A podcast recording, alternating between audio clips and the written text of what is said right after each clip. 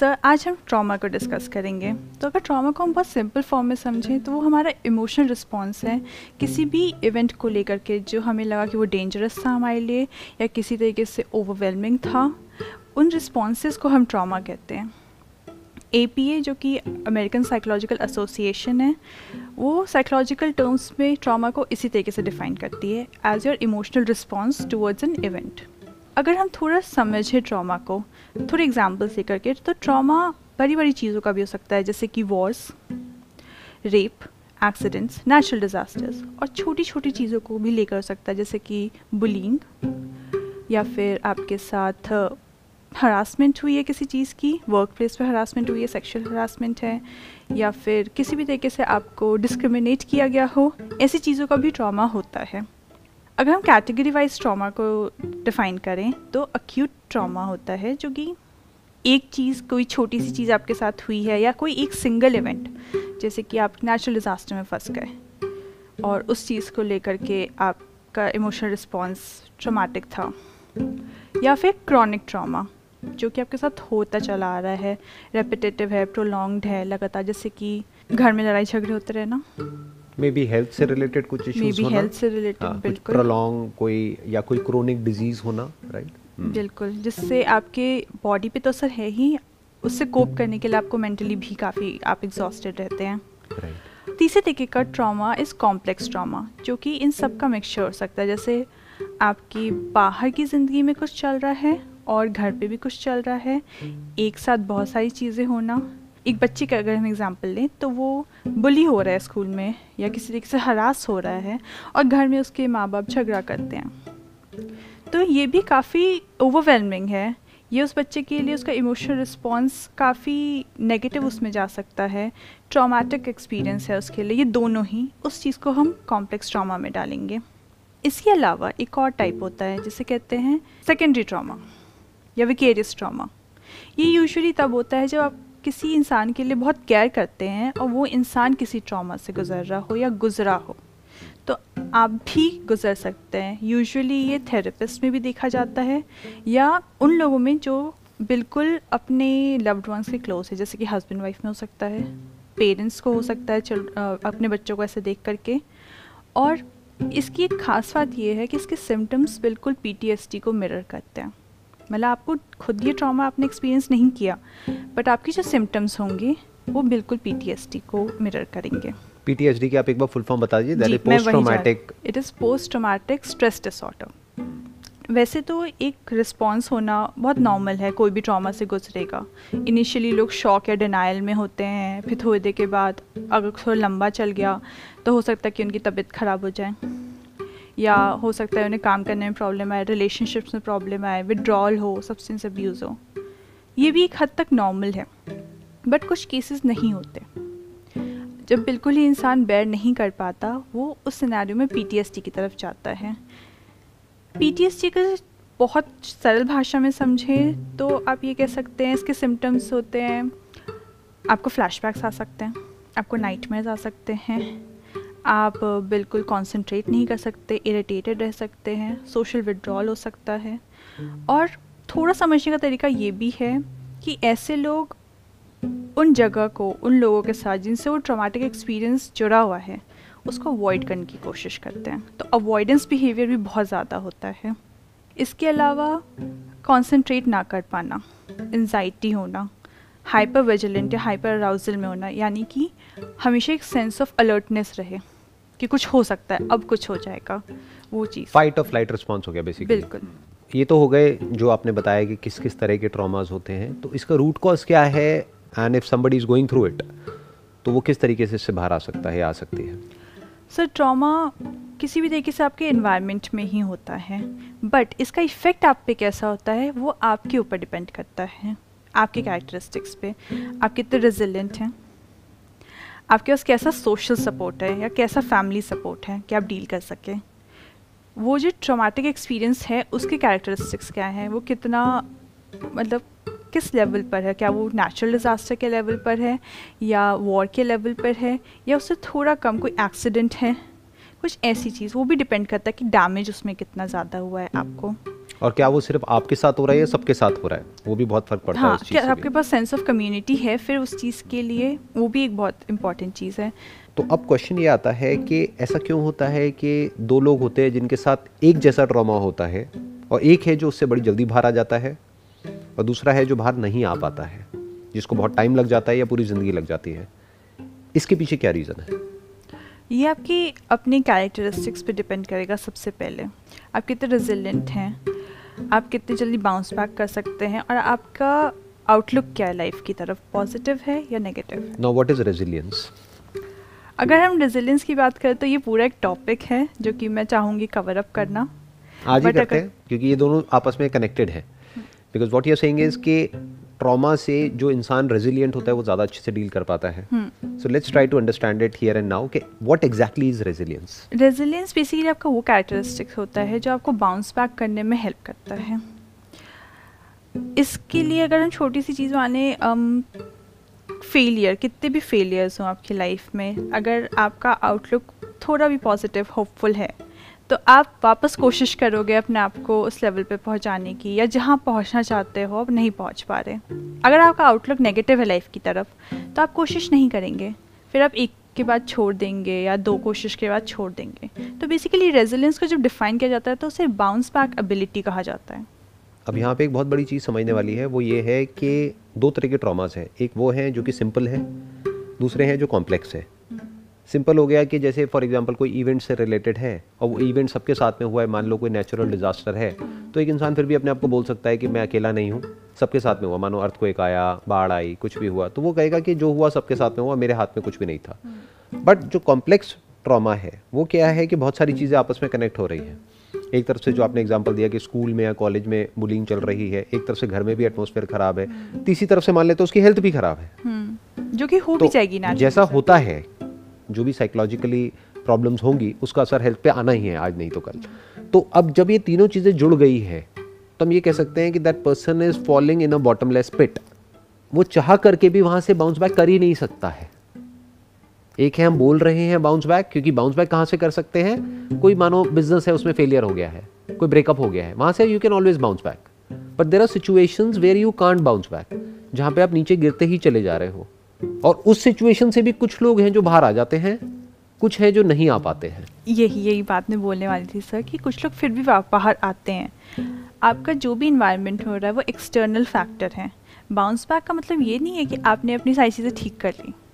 Bounce back का मतलब है कि आपने यहाँ पे अपनी मानसिक जो शांति है उसको अपने रीगेन कर लिया, क्योंकि यहाँ पे सब ठीक है तो फिर आसपास भी सब ठीक होता है। आप कितने भी प्रॉब्लम में हो, अगर आप शांत हैं तो किसी चीज़ का सल्यूशन निकल जाता है, अगर आप शांत नहीं हैं तो नहीं निकलता। ये पॉसिबिलिटीज़ हैं और कोई एक्यूरेट इसमें चीज़ नहीं है, बिकॉज ये अपना तरीका है कोप करने का। बट लोग इसमें क्या कर सकते हैं, सबसे पहले एक सेंस ऑफ सपोर्ट ढूंढें। अगर आपको फैमिली से नहीं मिल रहा तो आप फ्रेंड्स में ढूंढें, आप ऐसे फ्रेंड्स बनाएं। अगर आपको फ्रेंड्स में नहीं मिल रहा, आपको किसी और में लगता है, आप उसमें ढूंढें। आप एक सेंस ऑफ सपोर्ट, एक सेंस ऑफ कम्युनिटी ढूंढें, because as a social being वो होना काफ़ी इंपॉर्टेंट है। अगर आपको लगता है कि कोई आपके लिए है तो अपने में फीलिंग काफ़ी है। दूसरी चीज़, बहुत लोग अपनी फीलिंग्स को फेस ही नहीं करना चाहते, वो घबराते हैं, वो अवॉइड करते हैं उस चीज़ को। बहुत लोग होता है कि आ, इस जगह कोई चीज़ हुई थी, हम वहाँ वापस नहीं जाएंगे, उसको फेस ही नहीं करना चाहते। सबसे पहले जब थोड़ा आप शांत हो जाएं, आप अपनी फीलिंग्स को एटलीस्ट फेस करना शुरू करें कि मेरे साथ क्या हुआ, क्यों हुआ, उसका क्या रिएक्शन होना चाहिए था और मेरा क्या रिएक्शन था, क्या वो सही था या क्या मैं अपने लिए स्टैंड ले सकता हूँ। इस तरीके से भी अपने आप को एक बार देखना चाहिए। और उसके बाद सेल्फ केयर। अगर आप अपने ऊपर ध्यान नहीं देंगे, अगर आप अपने मेंटल, अपने फिजिकल हेल्थ का ध्यान नहीं देंगे तो आसपास की चीज़ों से डील करना और मुश्किल होता चला जाता है। अगर आपकी तबीयत ख़राब है तो छोटी सी भी चीज़ होगी तो आपको रोना आ सकता है, आपको बुरा लग सकता है। बट वहीं अगर आप फिज़िकली अपने आप को स्ट्रॉन्ग फील कर रहे हैं तो इतनी जल्दी इंसान मायूस नहीं होता। वही चीज़ आपके मेंटल उसके लिए भी है। So what is the exact definition of resilience that you are talking about, कि रेजिलियंस को हम कैसे डिफाइन करें या रेजिलियंस को कैसे डेवलप करें कोई इंसान, क्योंकि रेजिलियंस बहुत ज़रूरी है। क्योंकि ट्रॉमाज हम चाहे चाहें या ना चाहें, कोई भी ऐसा इंसान नहीं होगा इस दुनिया में जिसकी लाइफ में कभी कोई ट्रॉमा आया ही नहीं है। या कभी कोई बड़ी प्रॉब्लम नहीं आई है। बहुत बार ऐसा होता है कि लाइफ में हम चारों तरफ से फंस जाते हैं बुरी तरीके से, we feel trapped, we feel entangled, हमें नहीं पता होता कि यहाँ से बाहर कैसे निकले। तो उस वक्त जो रेजिलियंट होता है वो बाहर निकल सकता है, और जो रेजिलियंट नहीं है there is a strong possibility कि वो वहाँ से बाहर निकल ही नहीं पाएगा। इसी वजह से कुछ लोग होते हैं जो सुसाइड तक कमिट कर लेते हैं। वो क्या रीज़न है? वो यही रीज़न है कि ये जो रेजिलियंस है इसको हम कभी नहीं समझते हैं कि, या इसको कभी क्वेश्चन नहीं करते हैं कि एग्जैक्टली व्हाट इज़ रेजिलियंस, कि वो क्या है और वो कैसे डेवलप होती है। सो रेजिलियंस, जैसे मैंने कहा, बाउंस बैक एबिलिटी होती है कि आप वापस अपने नेचुरल स्टेट ऑफ उसमें आ जाए मैक्सिमम। मतलब बिल्कुल ही सब कुछ नॉर्मल हो या ऐसा ज़रूरी नहीं है, बट आप काफ़ी हद तक एक नॉर्मल लाइफ जीने के उस पर आ जाए, उसको रेजिलियंस कहते हैं। इसको डेवलप करने के लिए काफ़ी तरीके हैं, बट उसमें से अभी जो मेरे दिमाग में सबसे ज़्यादा आ रहा है वो ये है कि आप अपनी पॉजिटिव कैरेक्टरिस्टिक्स पे ज़्यादा फोकस करें। And what is positive and what is negative? Positive are those which help you adapt to the environment. आप अपने एनवायरनमेंट के साथ अडेप्ट कर सकते हैं। जैसे अगर आपको सेंस ऑफ फियर है आ, किसी वर्क प्लेस पे या कुछ ऐसा आपके साथ हुआ था पास्ट में, बट आपको पता है कि आपके स्ट्रॉन्ग कैरेक्टरिस्टिक्स में कम्युनिकेशन स्किल्स है, आप वार्म पर्सन है या कुछ इस तरीके से चीज़ें हैं, तो आप जब नई जगह जाते हैं वही काम करने, तो रादर देन फियरिंग कि पिछली बार क्या हुआ था, मेरे बॉस ने मेरे साथ ऐसा किया था, आप ये सोच के चल सकते हैं कि ये एबिलिटीज़ हैं मेरे पास, मैं इससे बेस्ट कैसे अब निकालूँ सिचुएशन को। I understand what you're saying, but अगर मेरे पर्सपेक्टिव से आप देखेंगे रेजिलियंस क्या है और उसको कैसे डेवलप करना है, तो that is not the bounce back ability. Because क्या है कि एक इंसान मानो एक गड्ढे में गिर गया है, अब वो गड्ढा बहुत गहरा है, अगर तो गहरा नहीं है तब तो बाउंस बैक काम आ जाएगा वहाँ पे, क्योंकि वो कूदेगा, कोशिश करता रहेगा करता रहेगा करता रहेगा और बाहर आ जाएगा, या चीखेगा चिल्लाएगा, हेल्प मांगेगा, किसी से सपोर्ट मांगेगा, कोई हो सकता है रस्सी फेंकेगा जो इंसान निकल रहा होगा और वो बाहर आ जाएगा। तो वहाँ तो वो काम करेगा बाउंस बैक एबिलिटी, अगर वो गड्ढा ज़्यादा गहरा नहीं है तो, यानी कि वो प्रॉब्लम अगर कॉम्प्लेक्स नहीं है तो। But if the problem is extremely complex, तब वहाँ पर वो एबिलिटी इतना काम नहीं आएगी, क्योंकि वो एक पैटर्न में घूमेगा, वो कोशिश करेगा उससे बाहर निकलने की, और जब वो बाहर नहीं निकल पाएगा तो फिर एक ऐसा पॉइंट आ जाएगा जहाँ पे वो कोशिश करना ही बंद कर देगा, and that's going to be a very dangerous situation to be in. So मेरे अकॉर्डिंग क्या है कि जो भी मेरा लाइफ का एक्सपीरियंस है या बिजनेस बैकग्राउंड है और है, उसके अकॉर्डिंग क्या है कि एक ऐसा पॉइंट आता है लाइफ में जहाँ पर जा कर के सारे दरवाजे बंद हो जाते हैं, जहाँ पर आप जा कर के चाहे कितनी भी कोशिश कर लो, आप कितना भी बाउंस बैक करने की कोशिश कर लो, आप कुछ भी कर लो, कुछ भी काम नहीं आता है। तो उस वक्त क्या करना है? उस वक्त एक छोटी सी बात को ध्यान में रखना है कि अभी भी ऑप्शंस बाकी हैं, there is always a way out. फिर वो रास्ता कहीं हमको नजर आएगा, but if we keep trying in the same way as we are trying, यानी इसको इस तरीके से देखो कि अगर कोई दलदल में गिर गया है, वो जितनी ज्यादा कोशिश करेगा उतना ज्यादा अंदर जाता चला जाएगा। कुछ सेकंड्स के लिए उसको रुकना होगा, अपने आसपास में देखना होगा, शायद उसको कहीं कुछ नजर आ जाए जिसको वो पकड़ करके बाहर निकल सके, उसको कोई रास्ता नजर आ जाए या कोई वे आउट नजर आ जाए। बट वो वे नजर आने के लिए उसको कोशिश करना बंद करना होगा और उसको आराम से देखना होगा अपने आसपास में, और बैक ऑफ द माइंड ये होना चाहिए कि सिचुएशन चाहे कैसी भी हो, कितनी भी कॉम्प्लेक्स हो, there is always a way out. आप अगर से कहें दो वर्ड में, पेशेंस और होप होनी जरूरी है। आप होप वर्ड यहाँ पे यूज़ कर सकते हैं, but what I am saying is, अगर मैं उसको प्रॉपर्ली डिफाइन करूँ एक लाइन के अंदर ना, that is more of a solution oriented mindset, कि एक प्रॉब्लम है, मुझे नहीं पता है इसका सॉल्यूशन क्या है, या तो प्रॉब्लम सिंपल है या कॉम्प्लेक्स है। मान लो बहुत कॉम्प्लेक्स है और पचास लोगों से बात हो गई, किसी को सॉल्यूशन समझ नहीं आ रहा है, बट इसका मतलब ये नहीं है कि सॉल्यूशन नहीं है। हाँ, उस सॉल्यूशन तक मैं अभी पहुँचा नहीं हूँ, मेरे को पता नहीं है कि वो सॉल्यूशन कहाँ है। जैसे अगर मैं आपको बिजनेस का एग्जांपल दूं, तो क्या होता है कि बहुत लोग मेरे को मिलते हैं जो अपने आइडिया को बताते हैं, अपना जो भी बिजनेस आइडिया होता है, और फिर क्या बोलते हैं कि सर किसी से डिस्कस मत करना आप। मैंने कहा उससे क्या हो जाएगा, क्योंकि मैं नहीं चाहता कि कोई इसको कॉपी कर ले। आप समझ रहे हो उनकी थिंकिंग क्या है? उनकी थिंकिंग ये है कि मैं दुनिया में पहला इंसान हूँ जिसने इसके बारे में सोचा है, जबकि रियलिटी क्या है कि अगर आपके माइंड में कोई थॉट आ रहा है ना कि ये प्रॉब्लम है, इसका क्या सॉल्यूशन होगा, आपको पता नहीं है उसका सॉल्यूशन क्या है, बट दुनिया में है। आप पहले नहीं हो जिसको वो प्रॉब्लम आई है, बहुत लोगों को पहले भी आ चुकी है, अभी आ रही है, तो there is a strong possibility कि उसका सॉल्यूशन पूरी दुनिया में कहीं ना कहीं एग्जिस्ट करता है। और मल्टीपल सॉल्यूशंस एग्जिस्ट करते हैं उस प्रॉब्लम के, बस हमें पता नहीं है। बट हम क्या एज्यूम कर लेते हैं कि सॉल्यूशन ही नहीं है। फॉर एग्जांपल ये जो ट्रॉमा है वो इतना बड़ा है जिसकी वजह से ये जो पोस्ट ट्रॉमेटिक जो डिसऑर्डर है वो क्रोनिक हो गया, यानी कि वो चलता ही चला जा रहा है, कई महीने हो गए कोई इंसान उससे बाहर नहीं आ पा रहा है और उस इंसान को बार बार सुसाइडल थॉट्स आ रहे हैं। अब वो कोशिश कर रहा है, that person is trying to bounce back कि मैं वापस से ठीक हो जाऊं। जितनी वो कोशिश कर रहा है एक आध दिन वो कोशिश काम आती है, उसके बाद में back to normal, back to square one. एक दिन ऐसा लगता है सब ठीक हो गया, अगले दिन वापस से सब खराब हो जाता है, फिर एक दिन सब ठीक हो जाता है, अगले दिन फिर सब खराब हो जाता है। तो ऐसे उसने कई बार कोशिश करी, फिर एक ऐसा पॉइंट आया जहां पर जाकर के उसको लगा कि अब तो कुछ हो ही नहीं सकता है। दिस इज द पॉइंट जहां पर जाकर के उसको समझना है कि ऐसा नहीं है कि नहीं हो सकता है, there is a way out. हो सकता है कि उस पॉइंट पर पहुंच करके ना कोई घर वाले काम आ रहे हैं, ना फ्रेंड्स काम आ रहे हैं, ना रिलेटिव्स काम आ रहे हैं, ना सपोर्ट सिस्टम काम आ रहा है, ना मान लो मेरी कोई वीडियो काम आ रही है, किसी की भी कोई वीडियो काम आ रही है, ना कोई बुक काम आ रही है, ना कोई थॉट काम आ रहा है, सब कुछ करके देख लिया कुछ भी काम नहीं आ रहा है। हो सकता है वो प्रॉब्लम साइकोलॉजिकल लेवल पे हो ही ना, वो फिजिकल हो। तो उसको क्या करना है, उसको ये समझना है कि हो सकता है कि ये प्रॉब्लम मैं जिस तरीके से सॉल्व कर रहा हूं, अब उसको और कोशिश नहीं करनी है क्योंकि उसने हर तरह से कोशिश करके देख ली। अब उसको कोशिश करना बंद करना है and he need to find out an expert related to that problem. Maybe किसी साइकेट्रिस्ट के पास में जाना है, उसको बोलना है मैंने अपना सब कुछ कोशिश करके देख लिया, काउंसलिंग भी देख लिया, ये भी देख लिया, वो भी देख लिया, सब कुछ करके देख लिया, नहीं हो रहा। तो हो सकता है वो डायग्नोज करे कि अच्छा ये है आपकी जो प्रॉब्लम है, ये छोटी सी मेडिकेशन है, ये ले लो, प्रॉब्लम सॉल्व कुछ दिनों में। So what I am saying is कि हर बार एफर्ट काम नहीं आता है।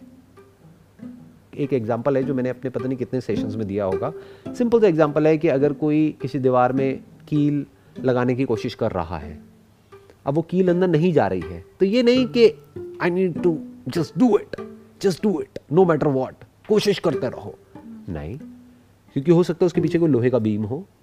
तो हल्की सी पोजीशन चेंज करके देखो, मे बी अपने आप से क्वेश्चन करो कि मैं ये कील यहाँ पर लगा क्यों रहा हूँ इस दीवार पे। डबल टेप नाम की भी तो चीज आती है आजकल, मेरे को क्या करना है, पोस्टर ही तो लगाना है, या ये एक हल्की सी पेंटिंग है उसको हैंग करना है, why not a double tape, why not this, why not that, why can't I just keep it on a stand rather than मैं यही करूँ और इसको ऐसे ही करूँ। रेजिलियंस मेरे अकॉर्डिंग अगर आप समझोगे ना, जो डेफिनेशन है, मेरी जो डेफिनेशन है वो क्या है, पहले मेरे को भी यही लगता था कि रेजिलियंस मतलब क्या, कोशिश करो, एफर्ट करो, ये करो, वो करो। सर रेजिलियंस मतलब कोशिश कर नहीं है, बट वो मोस्टली देखा गया है कि रेजिलियंस एक इनहेरिटेड क्वालिटी भी, एक कैरेक्टरिस्टिक्स होती है, वो डेवलप हो सकती है बट काफ़ी लोगों में वो इनहेरिटेड होती है, बहुत लोगों को एफर्ट नहीं करनी पड़ती है बट उनसे हो जाता है, they come out of it. But ऐसा क्यों होता है और कुछ लोग नहीं आ पाते, ऐसा क्यों होता है, उसके पीछे क्या रीजन है? This is an inherited quality, this is, but it can also be like other skills and everything, this can be compiled in a skill form and actually you can work on it. But इसका ये नहीं कि आप ज़बरदस्ती वापस निकालो, आप कोशिश कर सकते हैं अपनी तरफ से। अब जब कोई इंसान डिप्रेशन में चला गया है, वो इंसान ना तो सोल्यूशन पे फोकस कर सकता है ना दूसरी तरफ, तो उसके लिए बेटर है कि वो एक सेंस ऑफ सपोर्ट पहले बनाए कि आपको अकेले ही कोशिश नहीं करनी है, आपके पास लोग भी हैं कि आपको वो सपोर्ट दें, भले वो कोई भी हो, आपका कज़न हो, आपके फ्रेंड्स हो, आपके पेरेंट्स हो। बट यहाँ पे एक बहुत बड़ी प्रॉब्लम है, बहुत बार क्या होता है डिप्रेशन उन्हीं की वजह से होता है क्योंकि जो लोग दूर होते हैं उनकी वजह से प्रॉब्लम नहीं होती ना हमको। आप यहाँ पर बैठे हो और कहीं दूसरी कंट्री में कहीं कुछ हो रहा है, उसकी वजह से कोई ट्रॉमा थोड़ी ना होता है, कहीं भी कुछ भी होता रहे क्या फ़र्क पड़ता है। बट मेरे साथ में ये हो गया, मेरे साथ में भी किसने किया, अगर मानो रोड पे आप जा रहे हो कोई कुछ करके चला गया तब भी इतना बड़ा ट्रॉमा नहीं होता है, बट मेरे अपने ये इन पे तो मैंने पूरा ट्रस्ट किया और इन्होंने ही मेरे साथ में ऐसे कर दिया, मेरी बेस्ट फ्रेंड, मेरी बहन, वो ऐसा कैसे कर सकते हैं।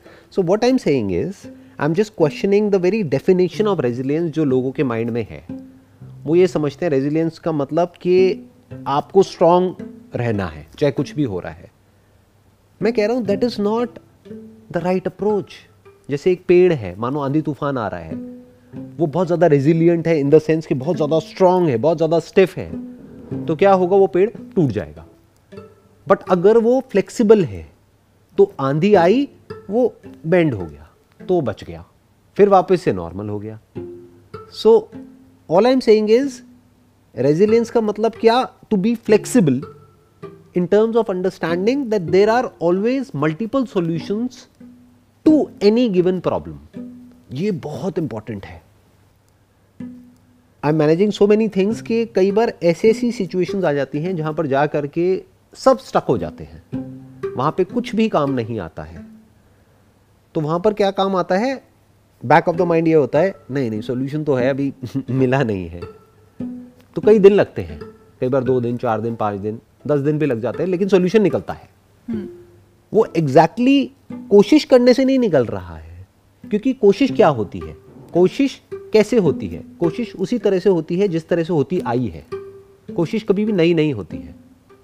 तो अगर हमको एक नया थॉट चाहिए तो पहले हमको रुकना होगा, रुक करके उस प्रॉब्लम को देखना होगा, और उसको हम कभी देखते नहीं हैं. हम हमेशा बस प्रॉब्लम को सॉल्व करने में लगे रहते हैं. प्रॉब्लम को जितना हम सॉल्व करने की कोशिश करते हैं उतना ही एंटैंगल्ड हो जाते हैं. और सर अगर इससे किसी भी देखा जाए कि बहुत बार सोल्यूशन की ज़रूरत नहीं है, मतलब आपके साथ कोई इवेंट हो चुका है राइट, और अब आप उससे काफ़ी थोड़ा टाइम हो चुका है, इतना ज़्यादा आप इतने ज़्यादा सिवियरली डिप्रेस्ड नहीं है, फिर आप वो पीटीएसडी में कन्वर्ट नहीं हुआ, इस तरीके से मतलब सोल्यूशन की ऐसे ज़रूरत नहीं है, बट आपको फिर भी एक सिंपल वापस अपनी लाइफ में इंटीग्रेट करना है. तो फिर उस तरीके को आप सोल्यूशन फोकस में कैसे डालेंगे? इजंट इट लाइक कि आप अपने आप को बस संभाल लें उस टाइम और फिर अपने काम में, मतलब अपनी लाइफ में वापस बस इंटीग्रेट होना. देखो वहाँ पर क्या होगा कि अगर वो प्रॉब्लम इतनी बड़ी नहीं है, यानी वो पोस्ट ट्रॉमेटिक उसमें कन्वर्ट नहीं हुई है और वो क्रोनिक नहीं है, अगेन वहाँ पर भी यही अप्रोच काम आएगी कि there are multiple ways of looking at a problem.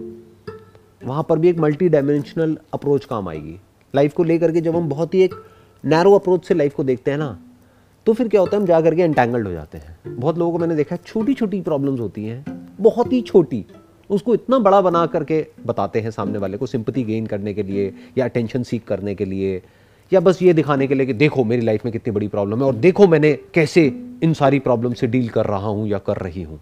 क्यों? क्योंकि उनको उसमें अच्छा लगता है. But all I am saying is that is not resilience. Resilience means कि बैक ऑफ द माइंड आपको पता है कि जो भी प्रॉब्लम्स हैं, जैसी भी प्रॉब्लम्स हैं, जिसकी भी लाइफ में है, जो भी है, हर एक की सॉल्यूशंस हैं. सबको भी छोड़ो, अपनी लाइफ में जो भी प्रॉब्लम्स हैं, जिस भी लेवल की है, हर चीज़ का सोल्यूशन है. लेकिन अगर अभी भी वो प्रॉब्लम है हमारी लाइफ में, तो दैट मीन्स कि I don't actually understand the problem, I don't actually understand the root cause of the problem. मैं अभी वहाँ तक नहीं पहुँच पा रहा हूँ. ये एक बड़ी अलग अप्रोच है. यहाँ पे एफर्ट काम नहीं आता है. Effort is more like an animal instinct कि कोशिश करो, कोशिश करो, कोशिश करो. जो सो कॉल्ड मोटिवेशनल स्पीकर्स हैं वो इस पे बहुत फोकस करते हैं, नेवर गिव अप, ये वो व्हाटएवर. मेरी अप्रोच हमेशा अलग रहती है, क्योंकि I always look at a problem in a way कि I don't know what that problem is, and out of that understanding कि मुझे नहीं पता ये प्रॉब्लम क्या है, तो प्रॉब्लम मुझे समझ आने लग जाती है. The moment I understand a problem, तो मुझे ये भी समझ आ जाता है कि मेरे पास में इसका सोल्यूशन है या नहीं है. मेरे पास मतलब मेरी जो भी नॉलेज है, एक्सपीरियंस है, उसके बेस पे इसका सोल्यूशन है या नहीं है, या जो भी मेरी एक्सपर्टीज़ है. तो मुझे ये भी समझ आ जाता है अच्छा मेरे पास में नहीं है, तो let me find out an expert. अब मुझे ये भी पता है कि ये जो पर्सन है ये एक्सपर्ट है या नहीं है इस पर्टिकुलर प्रॉब्लम के लिए, क्योंकि मेरे को प्रॉब्लम समझ आ चुकी है. hmm. तो there is a strong possibility मैं उस एक्सपर्ट तक पहुंच पाऊंगा. वो एक्सपर्ट फैमिली में भी हो सकता है, फ्रेंड सर्कल में भी हो सकता है, वो कहीं बाहर भी हो सकता है, वो कोई कंसल्टेंट भी हो सकता है, वो कोई डॉक्टर भी हो सकता है, कोई भी हो सकता है. बट पहले प्रॉब्लम तो समझ आए ना, प्रॉब्लम क्या है.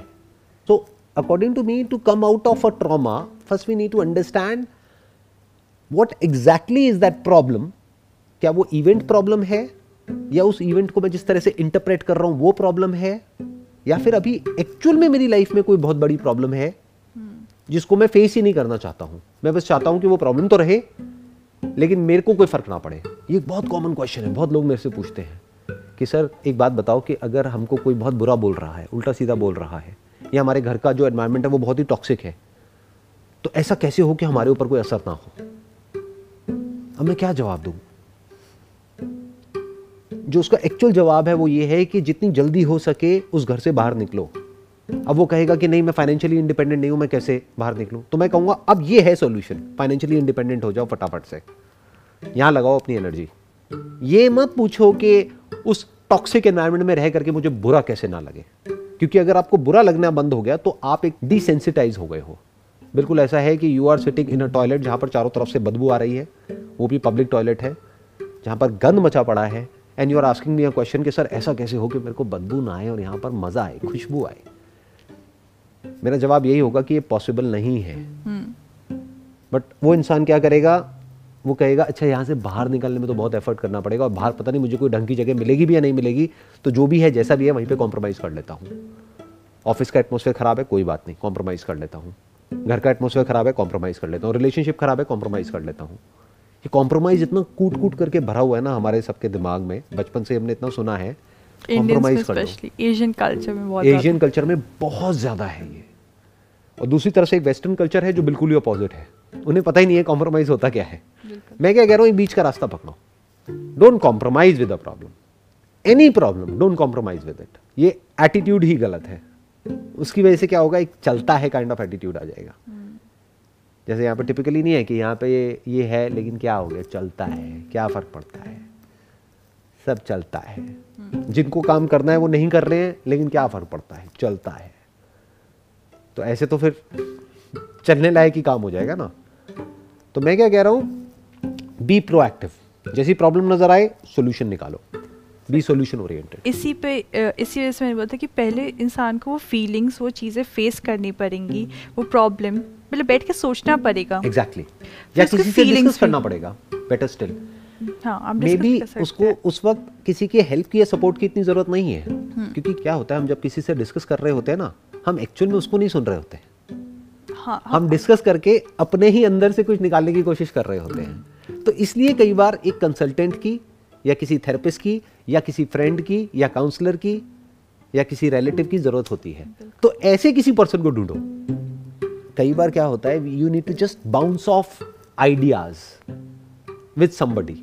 It's like hitting a ball on the wall, कि आप उस पर हिट कर रहे हो, वापस आ रही है, आप कैच कर रहे हो, बट आपकी कैचिंग स्किल्स बेटर हो रही है। तो ऐसे ही आपको क्या करना है, कोई ऐसा पर्सन चाहिए, वो नहीं जो आपको बताए कि क्या करो या क्या ना करो। ये भी एक बहुत डीपर लेवल पे आप देखेंगे, आप समझ जाएंगे मैं क्या कह रहा हूँ। कि बहुत लोग क्या करते हैं, वो अथॉरिटेटिव पोजीशन में आ जाएंगे। आप उनके पास जाओगे ना कि मेरी ये प्रॉब्लम है, अब बताओ मैं क्या करूँ।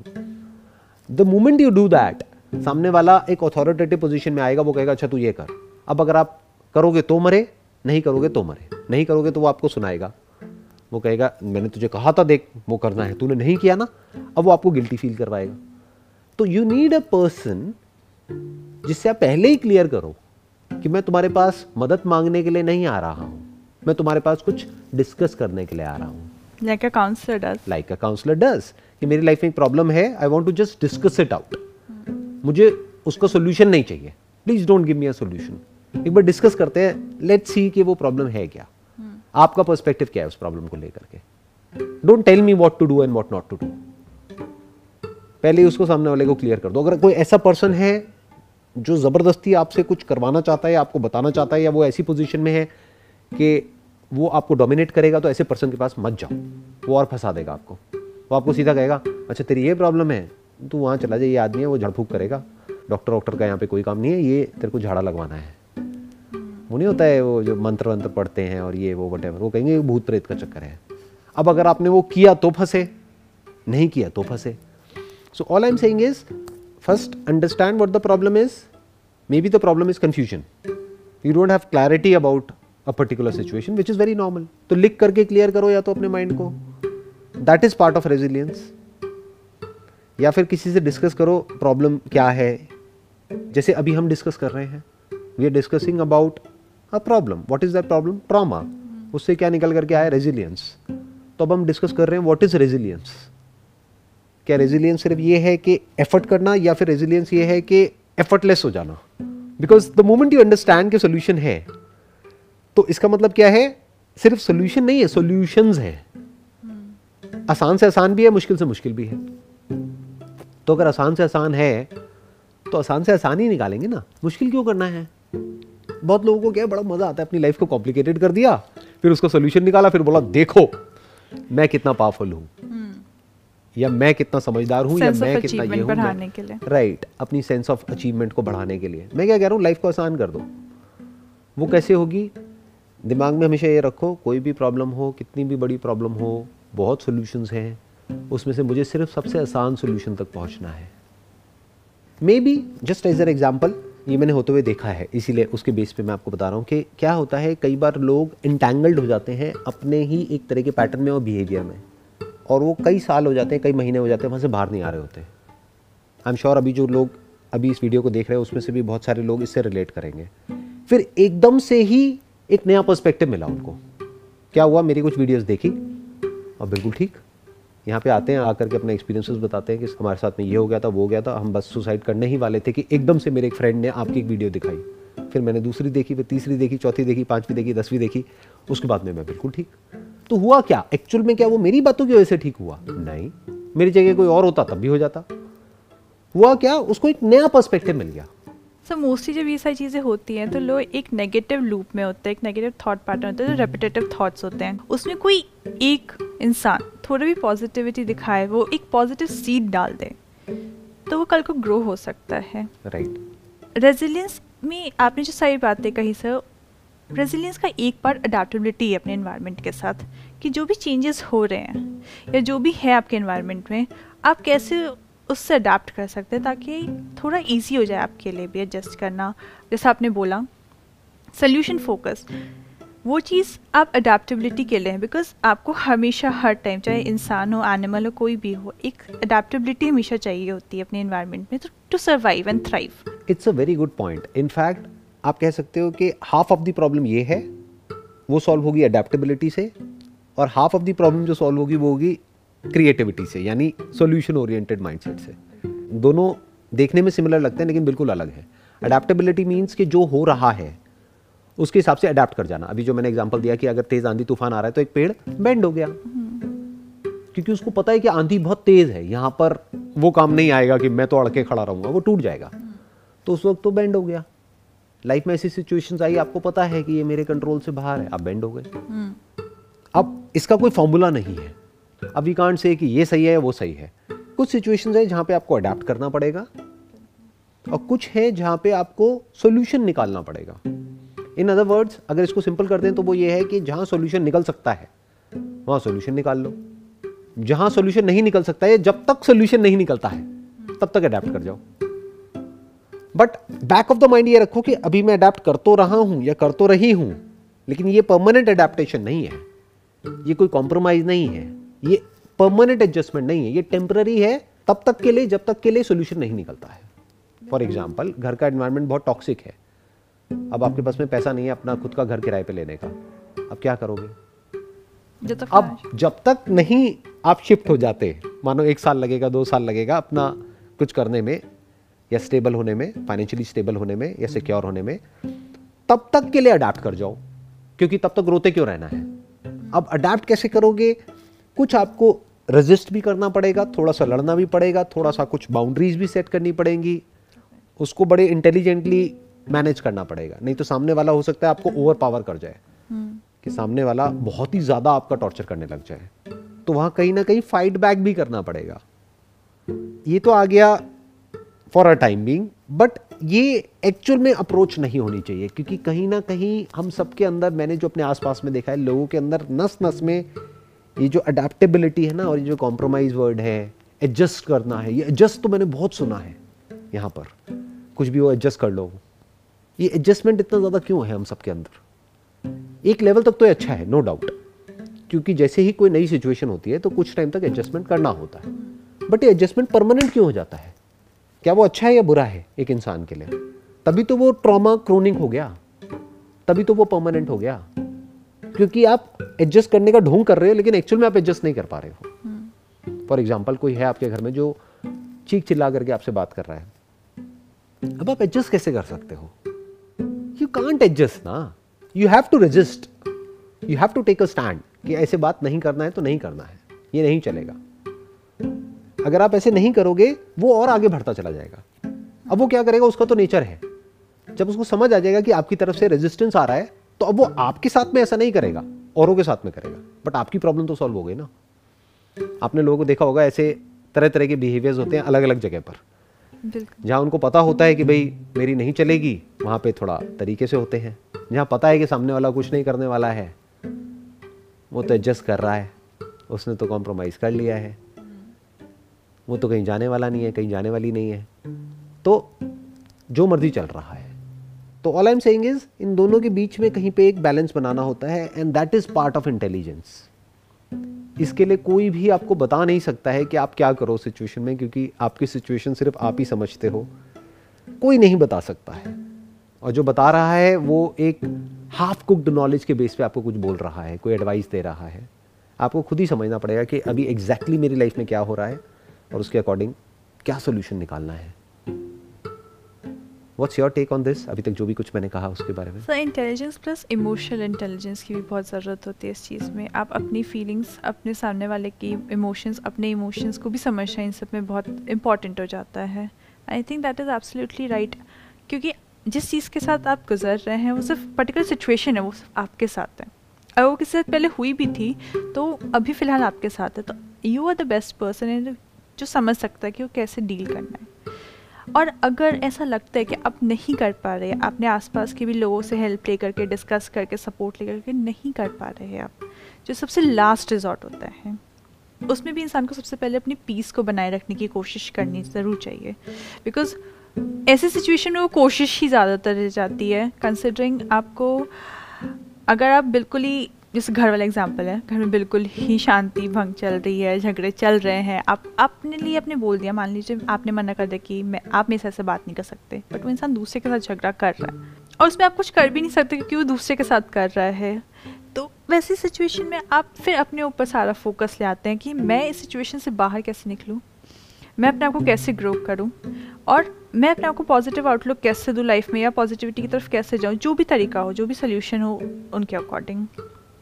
इसके अलावा जब हम थोड़ी थेरेपी साइड पे जाते हैं तो एक चीज़ जो नॉर्मल लाइफ में भी इंक्लूड हो सकती है, विच इज़ स्ट्रेस इनोक्यूलेशन, जो इस सारे ट्रॉमा से और इनसे डील करने में, सोल्यूशन निकालने में आपको स्ट्रेस है, उस स्ट्रेस पे भी वर्क करना बहुत इम्पॉर्टेंट है। तो स्ट्रेस इनोक्यूलेशन बेसिकली एक सीबीटी की टेक्निक है जिसमें पूरी बॉडी को रिलैक्स कैसे किया जाए वो सिखाया जाता है, with breathing techniques and everything. और पीटीएसडी जैसे कंडीशंस में, जो कि एक्सट्रीम होते हैं, उसमें सीबीटी ही काम करता है। अगेन सीबीटी इज मोर, वही उसमें प्रॉब्लम आएगी कि बहुत लोग अफोर्ड नहीं कर सकते, नहीं, नब्बे परसेंट लोग। उसका कुछ खास ऐसा नहीं है, मतलब ऑब्वियसली वो एक प्रोफेशनल हेल्प है, बट उसके तरीके जो अपना सकते हैं थोड़े से लोग, वो ये है कि rather than focusing on the negative thoughts, convert them into positive thoughts, या जो भी आप पॉजिटिव थाट्स बना सकते हैं, और उसमें फोकस कीजिए। What I am saying is कि ये जो प्रॉब्लम है इसका सोल्यूशन पॉजिटिविटी नहीं है, इसका सोल्यूशन बाउंस बैक नहीं है, इसका जो सोल्यूशन है वो है इस फैक्ट को देखना, इस रियलिटी को देखना कि लाइफ में एक प्रॉब्लम के मल्टीपल सोल्यूशंस होते हैं, जिसमें से कोई सोल्यूशन होता है जो थोड़ा कॉम्प्लिकेटेड होता है या फिजिबल नहीं होता है डिपेंडिंग अपॉन आवर सिचुएशन, और कुछ सॉल्यूशंस होते हैं जो बिल्कुल परफेक्टली मैच हो जाते हैं उस पर्टिकुलर प्रॉब्लम के साथ में, लेकिन हमको पता नहीं है कि वो सॉल्यूशन है या नहीं है। तो अगर बैक ऑफ द माइंड बस इतना सा रहे कि हाँ ऐसा कहीं ना कहीं कोई सॉल्यूशन एग्जिस्ट करता है बट आई डोंट नो, तो there is a strong possibility कि हम वहां तक पहुंच जाएंगे।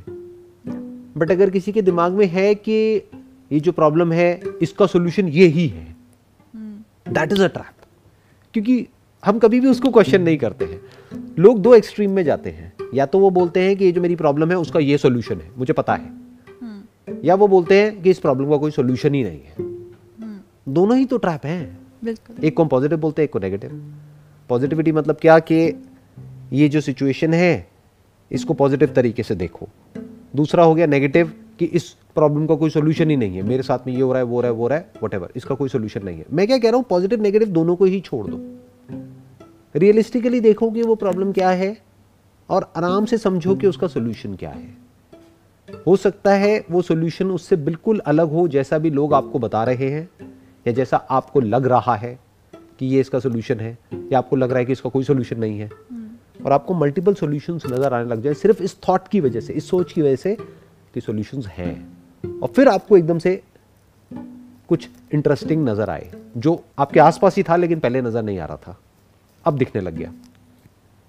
So what's your take on this कि क्या ये प्रैक्टिकली कर पाना पॉसिबल है एक इंसान के लिए या नहीं है? तो बिल्कुल पॉसिबल है, काफ़ी लोगों ने किया है। आप काफ़ी फेमस है ये चीज़ कि एल्बर्ट आइंस्टाइन का भी ये था कि वो रूम में सोते समय अपने हाथ में बॉल रखते थे। सो so, किसी प्रॉब्लम को सोचते सोचते he used to go in the slumber, और जैसे ही वो बॉल गिर गया, मतलब आप पूरे पूरे सोने वाले स्टेट में हो, he used to wake up. And usually ऐसा होता था कि कुछ ना कुछ उसका सोल्यूशन uh, या पास एक एक स्टेप, सोल्यूशन डजंट मीन कि एक बार में आपके पास सब कुछ आ गया, maybe it's a step, one step closer to the solution, right? तो डेफिनेटली दैट इज़ पॉसिबल। बस बैठ के आपको सोचना होगा एक बार कि क्या चाहिए आपको, कैसे निकालना है, क्या प्रॉब्लम है। पहले तो प्रॉब्लम समझना बहुत इंपॉर्टेंट होगा उसके लिए, राइट? प्रॉब्लम समझना इंपॉर्टेंट होगा और मे बी प्रॉब्लम से कुछ देर के लिए ध्यान हटाना इंपॉर्टेंट होगा। हाँ, यूजुअली तभी वो आइडियाज आते हैं, तभी वो निकल के आएगा एकदम से कि अच्छा ये भी तो एक सोल्यूशन है। कई बार क्या होता है, हम इतना ज़्यादा कोशिश करते हैं उस प्रॉब्लम का सोल्यूशन निकालने की कि वो निकल ही नहीं पाता है। मान लो एक पत्थर है, उसको आप हटाने की पूरी कोशिश करो, पत्थर बहुत भारी है, नहीं हट रहा है, आपने पूरी कोशिश कर ली, वहाँ पे एफर्ट भी काम नहीं आ रहा है, कुछ भी काम नहीं आ रहा है, आपकी कोई टेक्निक काम नहीं आ रही है। बाद में आपने कहा कि इसका कोई तो सोल्यूशन होगा, अच्छा मैं अकेला ही हूँ इस पत्थर को हटाने के लिए। फिर आपने जाकर के गूगल किया, क्योंकि आज की डेट में तो हमारे पास गूगल है, पहले के ज़माने में गूगल नहीं था। तो आपने कहा कि अच्छा एक बड़े पत्थर को कैसे हटाते हैं, तो आपको पता लगा अच्छा दो तरीके होते हैं एक पत्थर को हटाने के, एक है लीनियर, एक है लेवरेज। लेवरेज कहाँ से आया? लीवर से। मतलब एक बड़ा सा लीवर लो, पत्थर के नीचे लगाओ, हल्का सा प्रेशर लगाओ, पत्थर हट गया। आसान है ना? और अगर खुद हटा रहे हो या अपने साथ में दस लोगों को भी मिला लिया, मिलके भी नहीं हटा पाएंगे। और एक लीवर अगर आपको मिल गया तो एक सेकेंड में आपने उस पत्थर को हटा दिया। So all I am saying is कि इस लीवर तक पहुंचे कैसे, ये थॉट होना चाहिए एक आदमी के माइंड में, आदमी औरत वट एवर, कि ये जो प्रॉब्लम है ये बड़ी लग रही है, हो सकता है ये बहुत छोटी हो। जैसे जिसके पास में लीवर है या लीवर की अंडरस्टैंडिंग है, लीवर भी कहीं ना कहीं से मिल जाएगा, उसको समझ है कि अच्छा ऐसा भी होता है, ये भी एक रास्ता है, उसके लिए बहुत आसान है। जिसको उसकी समझ नहीं है तो उसके लिए मान लो हजार किलो का पत्थर है, उसको हटाना इम्पॉसिबल है, वो हट ही नहीं सकता। So that is what resilience is according to my perspective. I hope हमने इन दोनों topics को आज cover कर लिया है, that is trauma and resilience. Next topic आपके mind में क्या है? तो सर अब हमने जब trauma cover up कर लिया है तो इसके बाद हम cover up कर सकते हैं fear, क्योंकि जैसे आपने एक solution focus approach trauma के लिए हमने समझी, वैसे ही अब हम fear के लिए समझ सकते हैं कि वो क्या होता है, उससे कैसे डील करना है। ये सारी चीज़ें हम नेक्स्ट टॉपिक में फिर कवर अप कर सकते हैं। Perfect. See you next week.